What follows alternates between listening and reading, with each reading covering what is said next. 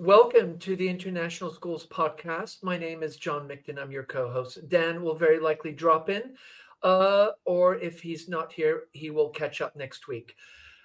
All of us, of course, are different types of learners. We approach learning with different dispositions, different behaviors, different cognitive capacities. And what's really rich about that, there's so much diversity in the way we learn. But one area that I think is really interesting is supporting neurodiverse uh, students and adults because everybody can be neurodiverse. And I think navigating that landscape can sometimes be complex and it's very nuanced and requires a lot of thought, empathy, and really understanding. And I think, you know, we've had different guests that have talked about this, but today I just feel very honored and privileged. We have uh, Kirstin, who is with Gaia Learning, and Kirstin uh, is the founder of this fantastic website and service, and we'll dig into this. Kirstin is a qualified teacher, a ADHD coach, mom of three neurospicy tweens. I love that. An ambassador for teaching the SDGs. And uh, Kirstin has done a lot of work in this area and has a, a, big reputation, especially in the United Kingdom and with some schools abroad. And we have the pleasure to kind of talk about this topic and hear more about uh, some of the things that maybe parents can think about or educators as they reflect on supporting neurodiverse students or even neurodiverse learners in the context of an international school. So, Kirstin, a warm welcome to the International Schools Podcast. Thank you so much for having me. I want you to tell us about the spicy teens because that just jumped out. And I love the label. And I just think it's a great way. I don't have teenagers anymore, but I did. And they were spicy. So maybe just kind of on a side note, and then we'll dig into more serious things. Um, yeah, it's a, it's a a kind and creative label I think that mums and dads of neurodivergent children will identify with. Um, they can certainly um, bring the creativity, but the challenges um, and eccentricities that uh, go with neurodivergence. Um, so my eldest son, who is uh, now 14, was the reason behind me setting up Gaia in the first place. Um, it was actually my my avoidance of wanting to um, have the ADHD label um, applied to him in schools. Uh, it was very evident as early as in the womb that he had more energy than um, than other children. And I think very typically that idea that we have of boys who can't sit still. Um, he didn't get on in school at all. He would literally physically escape the school buildings. Um, he would make himself violently ill uh, in school. Um, but I found that when he was in the right environment, when he could um, have all of the learning tailored to his interests, when there was plenty of breaks, um, when the class sizes were small, actually that um, those characteristics were, uh, or the negative ones were less obvious. Oh, so nice. I, I was very passionate about understanding more about education and how it could be personalized, and in fact changed careers and went into teaching myself. Um, but when it was a psychologist that said to me, actually, the only way that your son is going to be able to thrive in school is going to be with medication, I just, it just didn't sit well with me at all. Um, so I, I just hold on one second. Oh, sorry, my printer just decided to have a little go. No worries. Um, so I it, yeah learned a lot about about teaching and, and it was only in the private sector that I could get that kind of bespoke care for him, which as a single parent to three children was not um, possible for yeah. uh, for me to do alone. So it was kind of during COVID that I started experimenting um, out of need with blended learning. I was having to teach um, kids in an international private school both online and in a classroom and with my kids in the background and everybody wow. knew you know how difficult that was for parents not in the teaching profession to facilitate. So it became very obvious to me that there was when tech was being used badly or when there was just too much overstimulation it was it was not good but i could see the power and potential of it to actually give my son exactly what he needed in small focused class sizes personalized learning um, and plenty of time and breaks and opportunities to get outside, to climb trees, to um, to play sport. Um, I'm a geography teacher. I'm very passionate about outdoor learning and learning in the real world, and I really think that there is a uh, a place for technology to facilitate that well-being and that more holistic approach to education. So we take um, and have developed over the last few years uh, what I realize now is a very unique approach to um, oh hi Dan uh, to learning online. So it's not replicating school online. Um, we're very different to other online schools who uh, seem to just get literally replicate a classroom environment in an online space. Uh, whereas there is so much opportunity and creative potential to make it a really bespoke, uh, rich um, differentiated experience. Fantastic. And what a wonderful story. And I think sometimes, you know, when you're surrounded by adversity and you want to support somebody and you don't have the resources and you say, okay, guess what? I'm going to do it myself. And that's just such a mm-hmm. wonderful, rich story you shared. Tell us a bit, Kirstin. You know, we have this label of neurodiversity, which is kind of the new term. And when I grew up, it was rowdy kids or misbehaved kids. There's been permutations of different labels. I don't know what label you had, Dan, but I didn't have a good one. And all of them. Uh, no. All of them. yeah. Tell us a bit about how those labels have changed, and and you know today neurodiversity is a very. It feels like it's really inclusive, and it really gives quite broad in scope.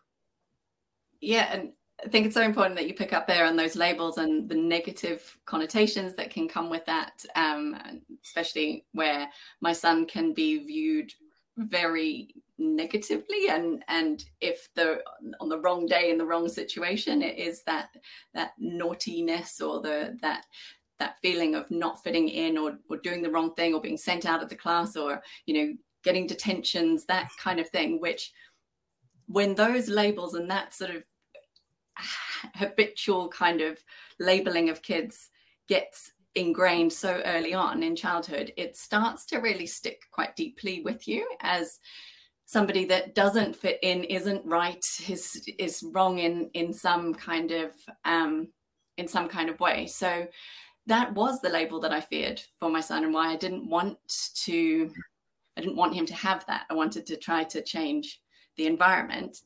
Um, that said, I think for girls who have ADHD, it was only in this journey that I had my own adult diagnosis of this because what we know about um, neurodivergent traits is that they are hereditary. So a lot of the families that we work with, the parents have ADHD or autism or both, um, and it's only when they are in this desperate situation trying to find a situ, you know, a an educational environment to fit their children that they go on that inner journey themselves and go wait hang on. I filled out that same form and a lot of these things apply to me. So um, my daughter in the middle uh, has um, adhd traits as well but because she's a girl like i did at school as well it because i wasn't climbing the walls because i, I wasn't rocking on my chair um, the busyness is more internalized. And so it's those, you know, look back on school reports of she was away with the fairies or, you know, could do better in class or if only she applied herself, that kind of thing. And for me, it was a case of getting to GCSEs and failing all my mock exams and then realizing that, wait, hang on, if I teach myself this stuff, I can, you know, kind of see how I can do it. So I think in the last sort of three months, I hyper focused and taught myself um, and ended up with 10 A's and A stars. And then almost like had this huge imposter syndrome thinking like how did i do that did i cheat did i did i do it kind of wrong but realizing that the way i learn was just different and that when you know it's the same principles applied to girls as to boys if you change the environment you understand what the learners strengths are how they learn when they need to learn the pace at which they learn and you change that actually the outcomes are are wonderful and and so just you know I, it was quite quite a um sobering experience when i had my diagnosis because mm.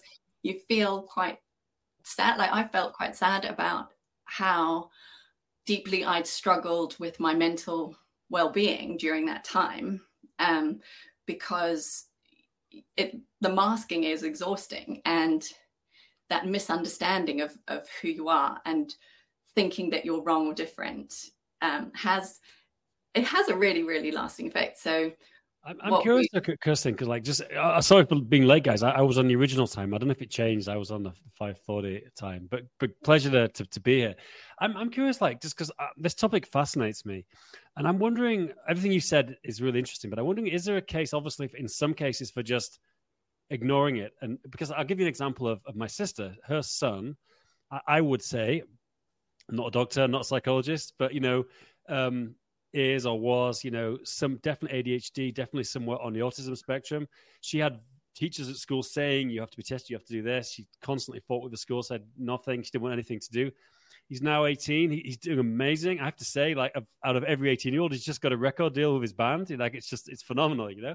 And um, like I'm I'm sure that approach can have bad consequences as well. But is is there something to be said? Because her idea was you know, because I think you know, I like John mentioned when I arrived, like in our age, I think it was just much less diagnosed. I'm actually curious if you think it's, it's increasing and if there's if there's any reasons for that. But but I'm sure it was less diagnosed. You can tell me. But but uh, is there an argument for just in some cases, just I'm ignoring this? You you know you know you're different, but you figure out you figure out a way around it. Yeah, it, very interesting questions. I think you know in in the UK adult diagnoses of ADHD only really happened after 2008. So yeah. it's not a surprise that wow. There are more right. diagnoses because, I mean, there weren't, nobody sure. knew about it. It wasn't a thing. Um, and yes, I mean, I'm a case in point of I didn't have that diagnosis at school. So yes, I've got on with it. And yeah, now I've got, you know, a successful business and I'm an entrepreneur. And you look at how many people entrepreneurs who do have ADHD, and it sort of is created out of. I think just before you came on, John was saying that the out of adversity you can create sure. new things and new ways of, of thinking. Um, I I think yes, there is a there is a resilience um, that comes from it, like no other when when you get through it, but now that I have a greater understanding of it and work with a lot of um, parents and coach kids and teens and parents, there's a lot of unnecessary suffering that goes with it. Sure. Um, people with ADHD are far more likely to um, suffer mental health problems, um, to commit suicide more um, likely than their peers, up to you know statistics like five times more likely than others. Um, in my personal journey, um, that was something that I've come close to on a couple of occasions and the understand you know so for me yes you can be resilient but yeah you might get you might get lucky but you might this is a good yeah yeah but you might not and yeah, yeah. and the the tears that i share with the parents who kids come with us where they are watching their children self-harming and and literally suicidal over that and then the reports that we get once they've had a break from school that they've been with us for a few months and sure. Read an email just this afternoon from a parent and she was saying i had no idea my child could love learning again like this i never thought i'd you know since this kid was in year two she hasn't seen her come alive about english literature she was reporting on and this girl's 15 years old she's been kicked out of every school and it's um that that's not the chance that I want to take on on sure. my kids. Um, and I think it it doesn't have to be as drastic as pulling your kids out of school or um, i reluctantly home educated my son for two years because school was not a place that was good for him. He is now back in school but of his own choice and armed with more of an understanding about how his brain works and what he needs. Um, and yeah he doesn't he doesn't um, show the label out or talk about it to his peers because he doesn't want to be different or other but he also knows what he needs to do to balance um, his well-being and and, and do you think like i'm curious just just on on the taking you know right in the beginning topic of adhd is is it something that's um more common now? And if so, are, are, there reasons? I mean, I heard, I don't know if this is true, but I heard some statistic that it was much more diagnosed in the US than the UK. Is that, is there, is there reasons why there is more, or is it just more diagnosed? Or, because obviously it's, you're making kind of a, a, judgment, aren't you? It's not, it's not an exact science to, to evaluate someone on, on the kind of a, a scale, I guess.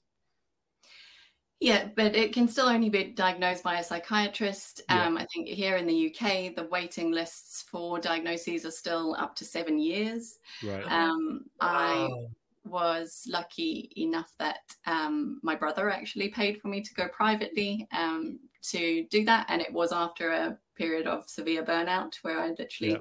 Um, was in hospital um, and understanding or having that that validation um, which involved um, going on to ADHD medication um, and then learning a lot about it and you know having coaching and all, all sorts of other things literally my my family my my colleagues don't recognize me in that so once once you are diagnosed once you have that understanding it is nothing short of life transforming um, and to anybody who who has gone through that process, I think it's uh, yeah. so, so, is it is it is it more common or, or is it just more diagnosed or is it a combination? Do you think? Um, I think our awareness is increasing hugely in it. So there's um, there is more of an understanding. I think COVID and having uh, opportunities to be outside a school system for a period of time allowed a lot of people to and kids and families to take stock and really look at what what the school system was offering, what their children were learning, um, and and also it made it so stark to go back into that system when you know that has fundamentally changed businesses industry how we work in hybrid blended ways and yet we've just put kids right back you know to almost pre 2019 um, system of education where that doesn't make sense for them anymore either. And I think we're looking forward to the jobs of the future, the acceleration of AI, and and the kids are clever and they understand like why it makes even less sense to them why they are sitting still in rows learning things that are not preparing them for their futures. And I think it's it, it's making it more obvious that I think kids with ADHD are the canaries in the mine of the education system that are crying loudest for the need for change um, in the systems we have. And I think you bring up a good point is, you know, we uh, during COVID, many schools were able to do hybrid, more personalized learning, less, you know, kind of testing and assessment and, and more uh, almost diversify the entry points to the learning. And I just think your point is so important. Suddenly COVID's over and we're back in rows and it just doesn't make sense, you know. And I think it's it's about that balance. And you, you know, Dan was saying, uh, asking you those questions, and you were saying that yes, it's okay to ignore it and just be resilient. But it sounds like it's a balance of actually maybe not jumping to medication and going into panic mode, but finding that balance, understanding the actual uh, neurodiversity. What are some strategies that work? What are some don't? And maybe medication is part of that package. And I think that's often takes time. And in schools, often teachers don't have time. If you have 40 kids in a classroom, and you have five, six kids that are neurodiverse, it's very hard. And especially if you're teaching content where you're getting kids to do exams, there's not hands on projects, you know, project based learning. So it just seems the mix of old exam centric education is the worst enemy for these kids. Oh yeah, hundred percent. It it um it definitely highlights highlights the absurdity of that. And I, I do think we've got more stimulus and things in schools with more ed tech products and pressure for teachers to try new things and it, it is it's it's too overwhelming and and i think that does kind of exacerbate some of that uh, those traits or um, behaviors that we see where i think neurodivergent or not our attention spans are decreasing and um, we are having to process a lot more information a lot more quickly. Um, but it's yeah it, it's a challenge for teachers in a classroom to you know to to cope with that as well in the structure of the school day.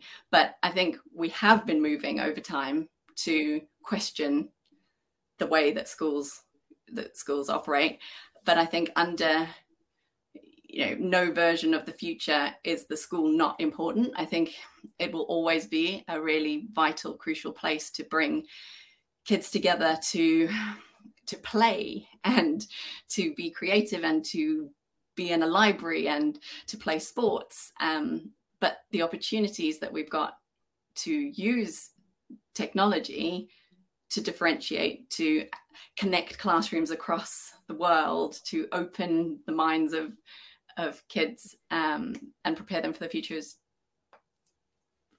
it's here as well. So why why wouldn't why we need to evolve into that space? And if kids with adhd are nudging us in that direction then so be it. Yeah absolutely. And and it's it's fascinating uh you know i i work in a school and i have a couple kids that uh have neurodiversity and socialization sometimes can be challenging. And also when they kind of focus on one thing they go deep and really so i have one of the students working with me with lego robotics and it's amazing how he's just taking it to a level that you know i i had not imagined you could do that with a bricks and some coding. So there is something to be said about how do you so, what would you say to parents? Because you work a lot with your parents. Again, Gaia Learning is the website. Do spend some time on there. What what would you say to parents that are kind of struggling with this and okay they've got a diagnosis maybe the school or they got into that seven year queue and they finally talk to somebody what are some things you're doing with parents to kind of not appease them but to kind of make them feel like this is doable um, so you mentioned one thing about medication there and about you know not leaping too quickly into it that was my main driver. I did not want to put my child on medication in order to cope with school. But one of the massively, you know, uh, validating, changing things um, that we can do is to help parents to not feel alone.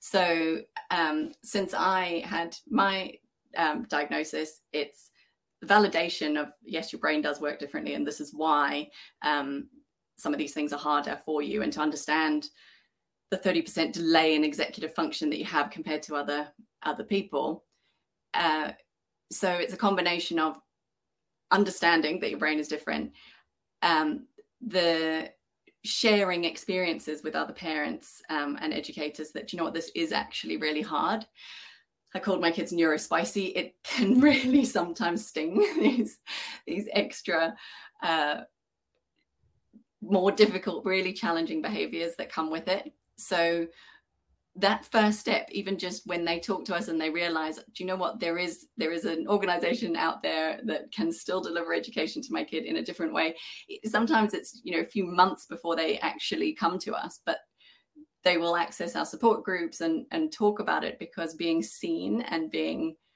understood just is step one in feeling like you're not wrong you're not other you're not abnormal you're just different.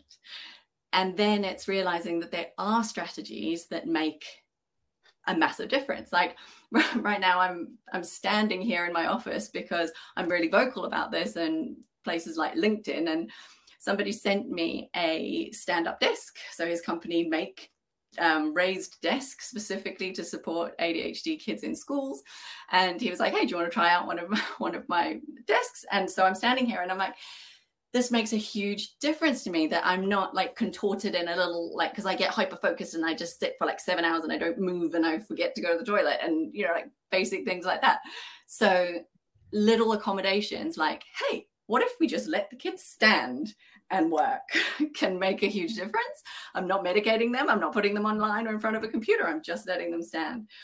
And then things like understanding that, um, you know, there's a lot of research around like the Pomodoro technique of doing um, short bursts with regular breaks of activity. So don't lecture a kid for an hour, but let's do purposeful, like experiential learning for 25 minutes and then have a break. Um, or allow kids that are overstimulated by busy corridors to come into a class five minutes after everybody else, or to be seated before having to deal with the, that commotion of, excuse me. Um, so strategies like that empower parents, and they also empower kids to go, do you know what?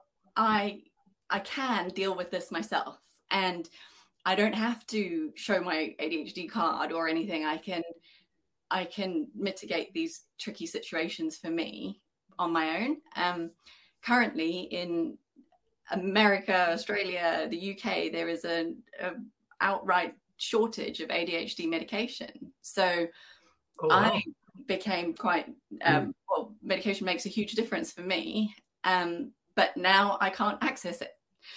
So there's always going to be those you know you can't just it, this isn't fixed with a magic pill. It's it is strategies it's understanding it's self-compassion it's educating educators how to deal with those kids and understanding why their behaviors are like they are and recognizing that you can't approach them in the same way that you would other kids that would have the same beneficial effect. It doesn't work on those kids.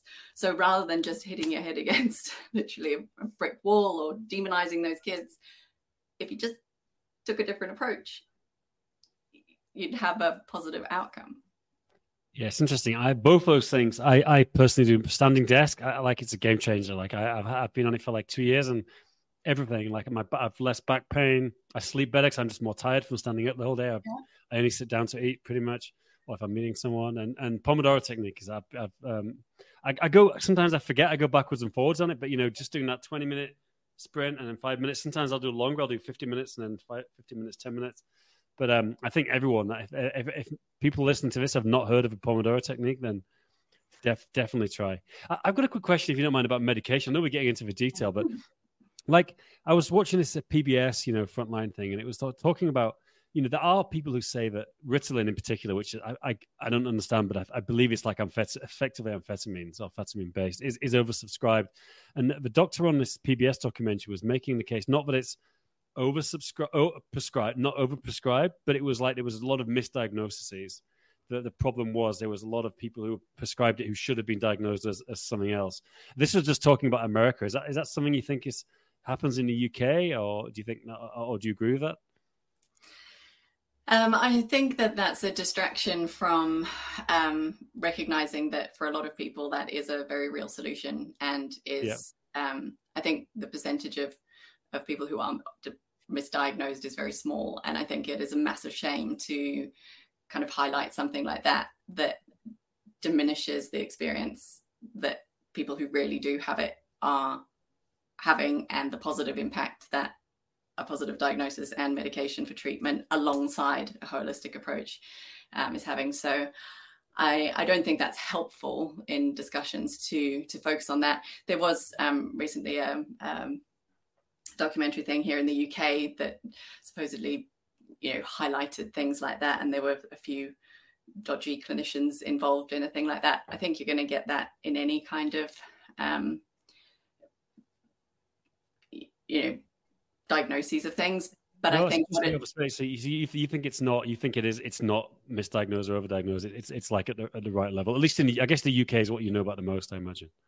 Um, yeah, hugely. But I mean, we we do know that um, you know that this is like statistically um, there are a lot of people who have not yet been diagnosed. It's still sure, very sure. much not. I don't think we've reached the, the actual right, right um, tip of it, and I think it also just detracts from some very real, very tangible accommodations that we can make and tweaks to the education system that are just going to be good for everyone. So rather than singling out and you know, demonizing um, neurodivergent kids and uh, medication and stuff like that, rather look at if this is symptomatic of something that kids don't fit into anymore anyway, what can we do that there's a lot of those techniques that help everyone, whether they are neurodivergent or not.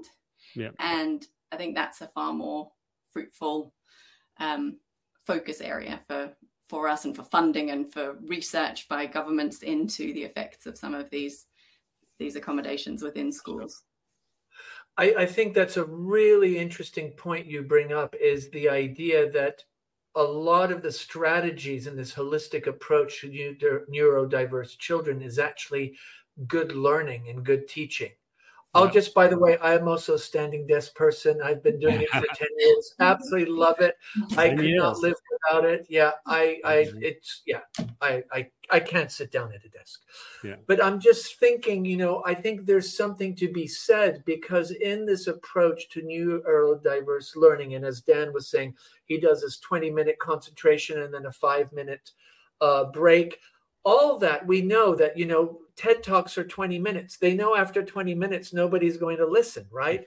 They say you know you should speak for seven minutes and then do an activity and then speak for seven minutes. Those things even i don't think you have to be neurodiverse to realize that's just really helpful because yeah. all of us find it hard sitting in a chair.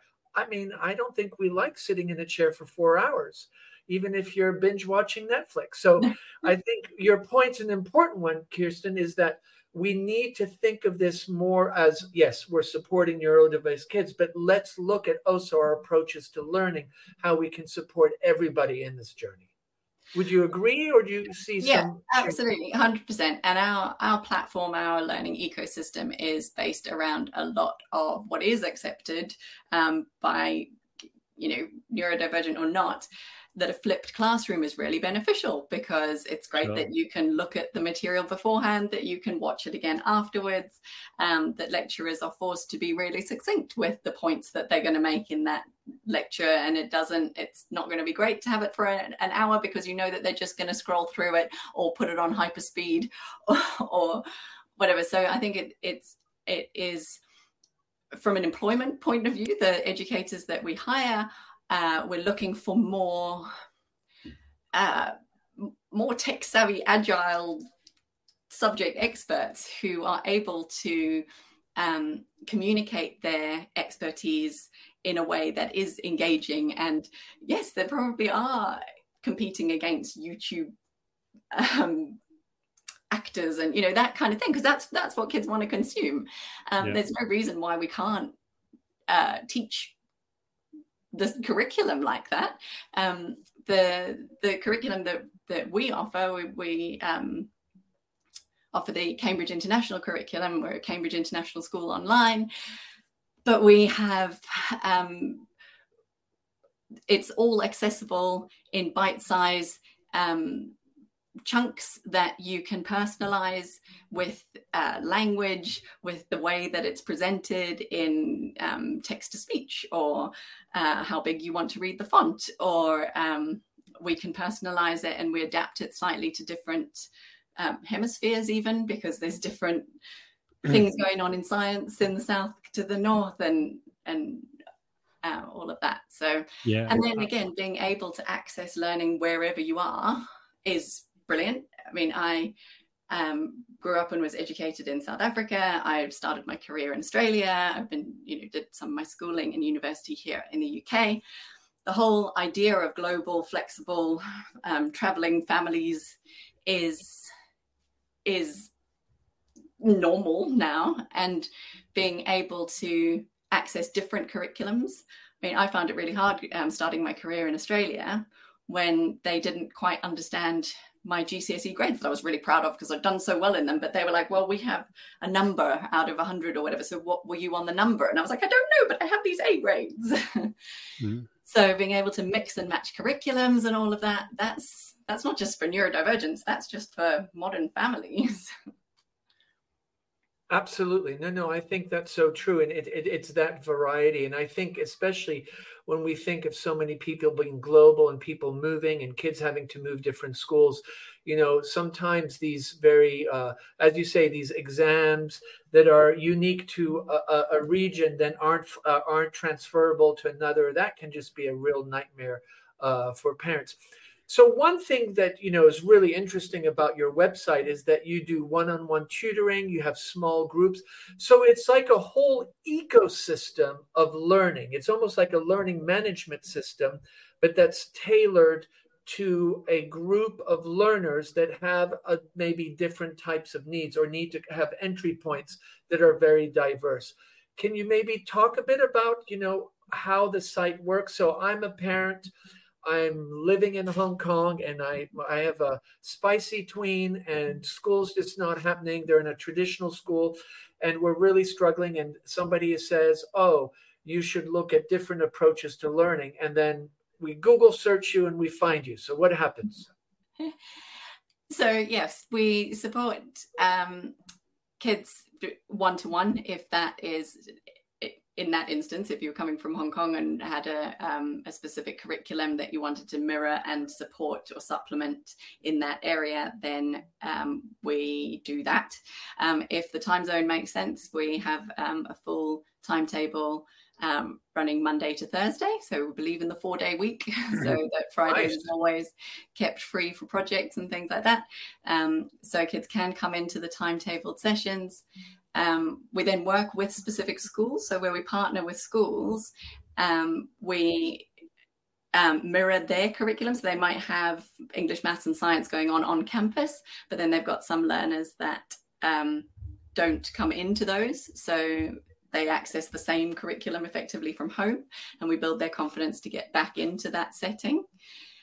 Um, but success for us is about facilitating that social interaction with kids. We do not want to see kids like sitting and watching um, passively online. It's very immersive. It's very much active learning. We do encourage them to stand up, to dance, to show show their learning um, actively, and um, and then and also teaching them the skills to understand their own brains. So we didn't start out focused just on um, neurodiversity. That just that was my reason to come into it in, and then we realized that the majority of our kids were autistic or had ADHD, but we also have gifted, talented, normal, you know, just kids who, for whatever reason, whether it's traveling or or that they're overseas, want that flexibility. They want school on their own timetable. We have some high net worth families who literally will access our lessons from their own islands sometimes you know it's like where am i today?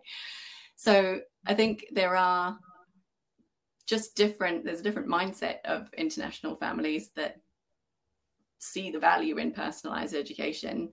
And so we just work with them to uh, create a bespoke timetable around their kids needs. And for some kids that can be very much like they just literally won't wake up until 10 o'clock in the morning. So we don't put on classes for them until 10.30 in the morning. And but after that they love the learning. And so that's that it it's literally tailored around when they are going to be learning best. Yeah. and the outcome is you know the same. They still sit the same exams at the end of the day. They've just learned the material at a pace and in a place where they feel comfortable to meet their potential. Yeah, super interesting. I've got I've got a question, um, slightly change of direction about entrepreneurship because obviously John and me are both got entrepreneurial ventures, past and present, um, and I think a lot of a lot of our listeners work for international schools uh, or other companies, and they're looking at this is a kind of business like, like tutoring, starting an online school, connected. But a lot of teachers think about in, in, in all kinds of different areas, you know.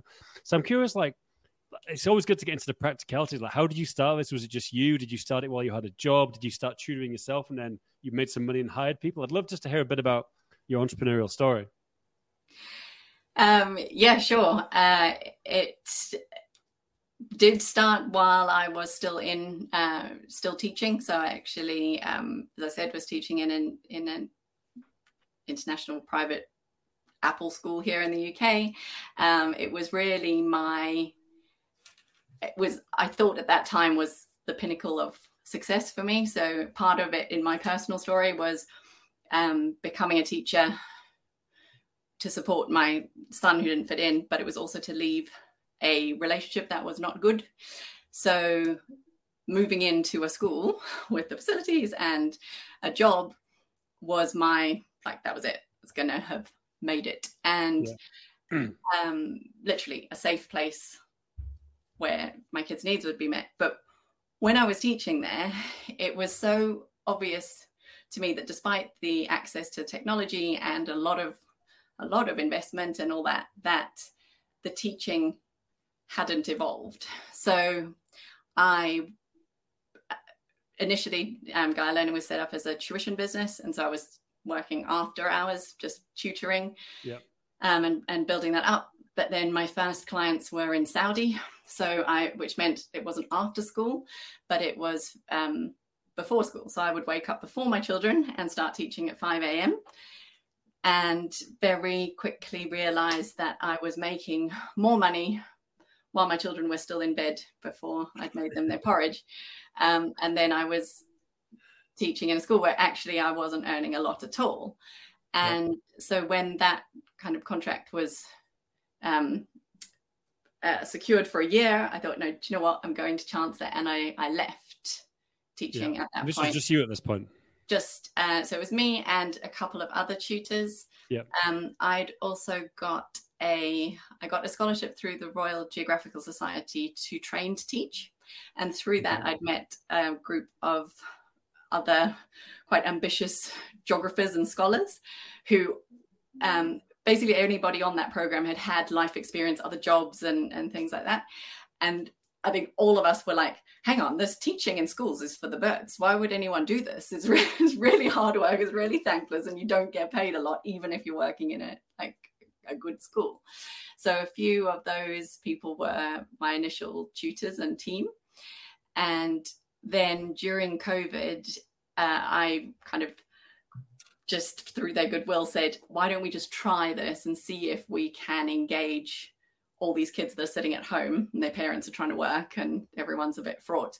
Let's see if we can engage them. So we started doing these classes based around the sustainable development goals because we were all kind of like quite passionate about about that and the parents were just like bowled over because they said well we're being sent you know email attachments hundreds of them for stuff to print out for us to do with our kids at home and you're just online and you're getting the kids to like do these experiments and and whatever and and they've got friends and they are they're solving real world problems and like this is really exciting so that was built a lot of encouragement to go do you know what maybe there's something in this if we yeah. we're personalizing it and so, but the big key thing, um, I think Joni asked, like, what does the ecosystem look like? We are capturing skills as like rather than knowledge acquisition. We do that obviously, and it's like a byproduct that they can do the exams at the end of the day. But by tracking the skills across whatever project they're doing, um, it's that that I think is the the future proofing thing, and that's what's um, gathered a lot of uh, interest and excitement in what we're doing um, because it's those digital credentials and the evidencing of the learning because in the situation in the personal situation that i was in uh, there was a lot of um, there were a lot of questions over you know the homeschooling would this work? And and so i needed to do it in a way that evidenced and proved the learning.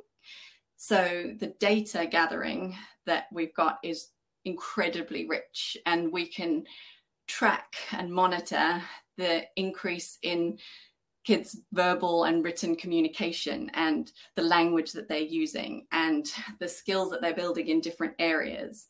And you know combining that with the their how they're feeling about themselves their holistic well-being how many steps they took that day outside and giving parents this really, really rounded picture of of the progress that their kids are making, so they they can be confident that to step outside the norm is something that's going to be really tangibly preparing their kids for the future. And can parents uh, can parents jump in uh, during the week and see this data? Is it, I'm just thinking a bit like online banking. You know, I get my whatever investments or whatever I'm doing, I get a little snapshot and I can follow it. Is it the same idea that that flexibility? Um, yes. So we um, started partnering with schools as well, and so we actually had this very forward-thinking school that was like, "Do you know what? We're so desperate to get these kids engaged and nothing else has worked. We're going to have a like chance it with you guys initially. And so we were reporting weekly to the local, um, their local council and also to their SENCOs and the head teachers and the parent, or in fact, it was the grandparents or the carers that were involved in supporting these kids. And so we were very manually um, pulling out the data weekly and displaying it and that like literally kind of blew their minds so that has been how the business is now evolving in partnering with local authorities multi academy trusts here and really quite forward thinking schools who really get this because now the tech that we've put behind it you can see minute by minute um, so we're reporting after every session what what they're doing how how well they're doing and then um, we are currently in um, an accelerator program called Baltic Ventures up in Liverpool here in the UK. So um, we uh, got through a, quite a competitive um, process. And so we've got some funding now that we have invested into what we call Gaialytics. Um, and I'll add to the show notes as well, where you can see what these dashboards look like. Um, that would be great. Yeah. So yeah. So I would. I'm wondering now with AI and Chat GPT and APIs. I assume you're very excited because now some of you were saying that you were doing some of this data extraction manually. I can only imagine what that was like. Uh, and so now with this AI, do you see greater potential? And is that where you're heading? So it's automated and parents can jump in and there's this this kind of narrative that occurs and you're really focusing on the teaching and different approaches instead of that back end. Yes. Yeah 100% it's already um, embedded in our virtual classroom so we can see transcript um, data that we can uh, interrogate with ai to personalize and give reports in formats that are appropriate to the different stakeholders. Um, but we mainly use ai to personalize lesson planning um, and adapt resources uh, for the to save educator time. Um, but the yeah the the AI is ingrained in Gaialytics as well, and we see the potential of that. Just yeah, it is it's hugely exciting. Um, the the challenges around that though are working in international markets and GDPR and student data and privacy and all of that.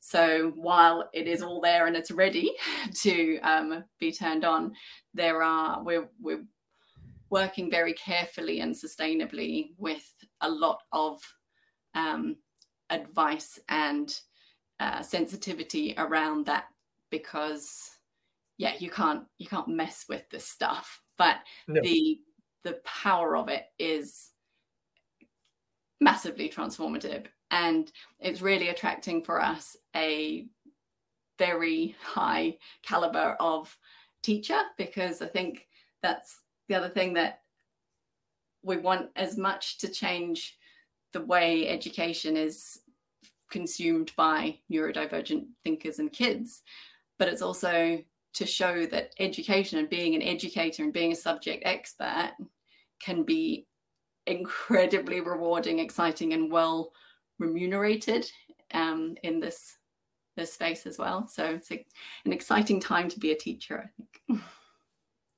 Well, I think if you if we you know kind of pause and think of the approach and the way you're using the analytics, kind of the real time feedback and this idea of I, you know, on your website, you say not more than 12 kids, 30 minute chunks, a lot of breaks you kind of make it very explicit how you're doing these things. This could potentially i'm just thinking there's some schools that might might be listening to this is like wow we better like go and re- reframe and redesign because this is really i mean as a parent if i could know what my kids doing every half hour hour what skills they're improving on i usually you know i'm just thinking most parents get a paper a report card yeah. maybe every two three weeks and it's about past events uh, less and less. I mean, there are things like Seesaw and digital portfolios where definitely schools are moving away from that. But I'm wondering how are schools reacting when you sit with them and and their approaches? What, what does that conversation look like for them? Well, what's really cool is the schools that we are partnering with um, will see the, the potential of it, but see us really as a partnership working with them. So that their their structures and timetables can continue but where they are finding it hard to engage certain students and they need to you know historically it would be send them out to the green room the pink room there's all sorts of names for these places that you know the, the naughty kids go when they're fidgeting on the chair and disrupting everybody well now they can go no do you know what little whatever doesn't do well in that class, now they can send them to us. But it's a great place to be. It's a nice, you know, rewarding experience for that kid. And that all of the stakeholders involved in that child's education are all kept in the loop of what's going on when they're in that space with us.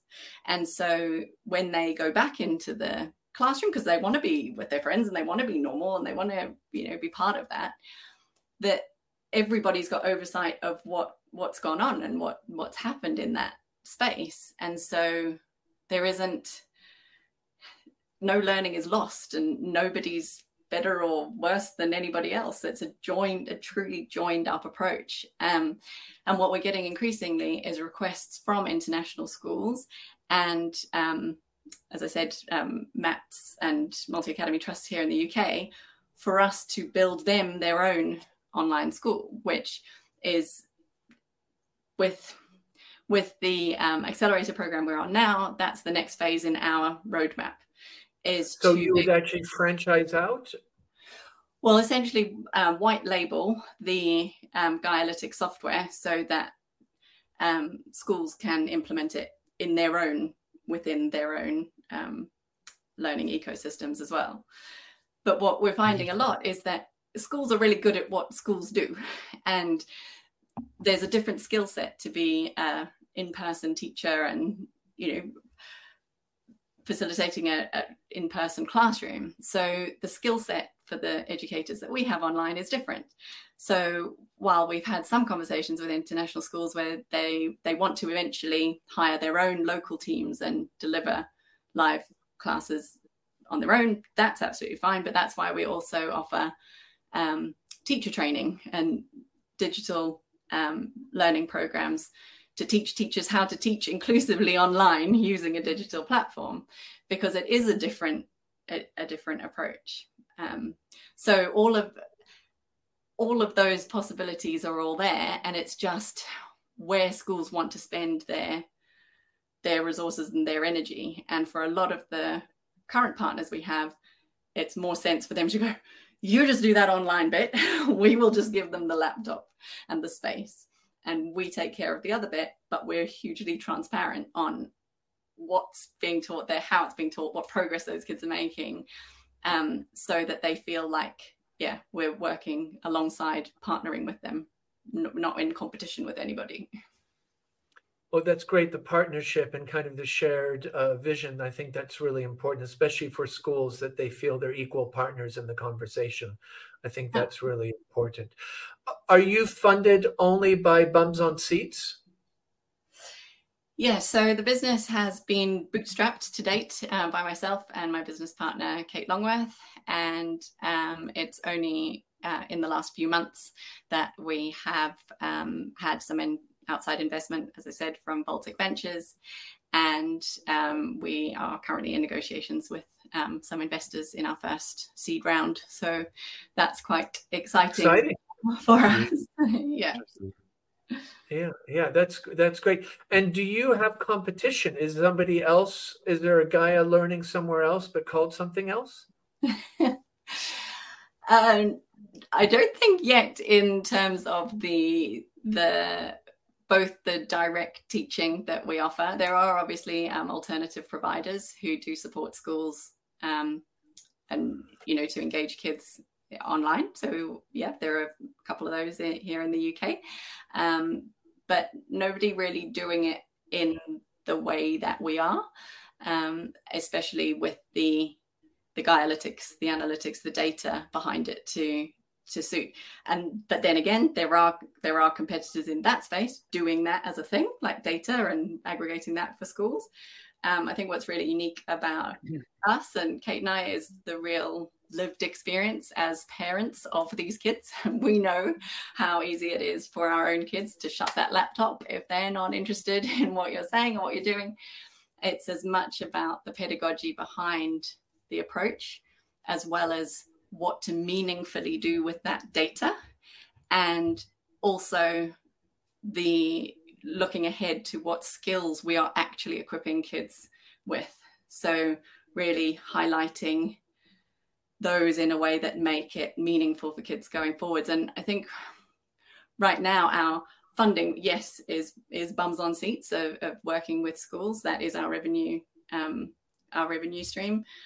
But it's the the future proofing that and and looking ahead to actually where does this go? How, how does this transform yeah. education?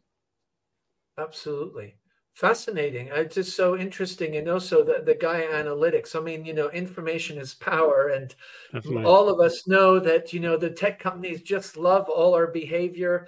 As they call it behavior surplus they're making billions. So any information that is so helpful and i think also for parents and educators to have real time feedback, you can really tweak and, and be quite agile in the way you respond and reshape the type of learning activities and, and engagements that you uh, curate. I think that's just fascinating. And I think even more importantly than the parents and the and you know local authorities and all that understanding it, it's for us it's empowering kids to understand. Yes, thank you. Thank and you. it's how and this is the neurodivergent angle and the bit that really resonates with me a lot as a mum and also as a neurodivergent person is yeah i don't want to be on medication you know to survive my life. I want to know what my strengths are what my you know what what really does make me tick what what is my use in the world? And for kids, once you empower them with that, there's nothing they can't do, or there's nothing they believe that they can't do. And that's a world that I want my kids to grow up in, where they feel like they've got control over their futures and that they can understand what what is beautiful about their busy brains. So definitely, I think, I think that's a great note to finish on. Actually, I think that was a fantastic point, to be honest.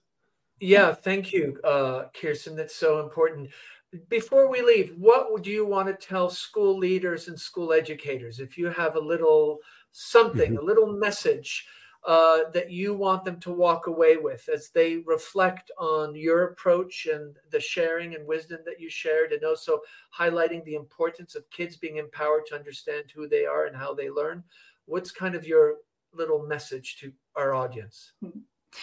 Uh, my message is to not be afraid of technology, um, to not be afraid of empowering kids with the knowledge of of their own of how they learn, um, to let the reins go a little bit, but to yeah to to embrace this, to understand it, and to work to work with us if they wanted to to partner in that in that way that the future of education is a joined up approach. It's a bigger ecosystem.